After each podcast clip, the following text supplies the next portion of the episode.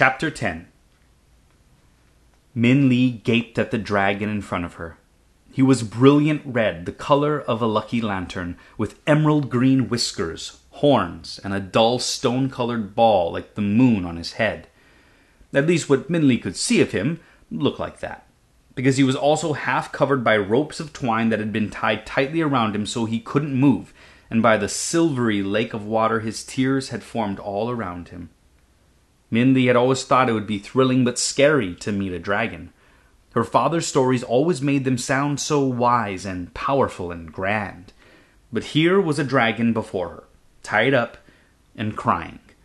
Minli didn't feel awed by it at all. In fact, she felt rather sorry for it. Can you help me? The dragon sniffled.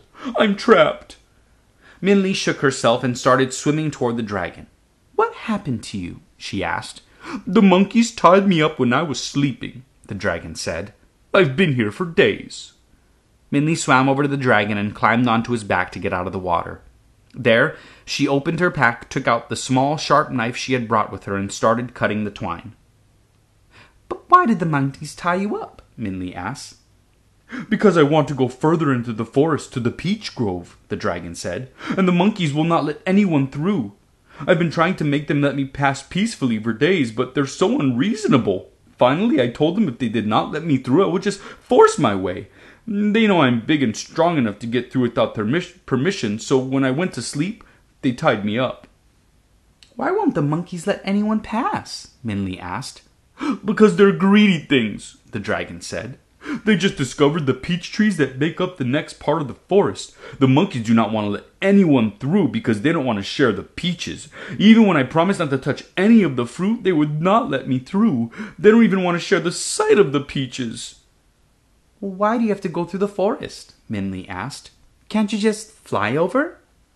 More tears, the size of lychee nuts, rolled down the dragon's face. I can't fly, he sobbed. I don't know why. All the other dragons can fly, but, but, but I cannot. I wish I knew why. Don't cry, Minli said, patting the dragon, feeling more sorry for it than ever. I'm going to Neverending Mountain to see the Old Man of the Moon and ask him how to change my family's fortune. You can come too and ask him how to fly.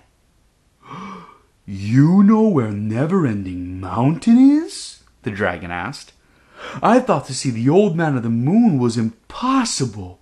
You must be very wise to know how to find him. Not really, Minli said. I got the directions from a goldfish.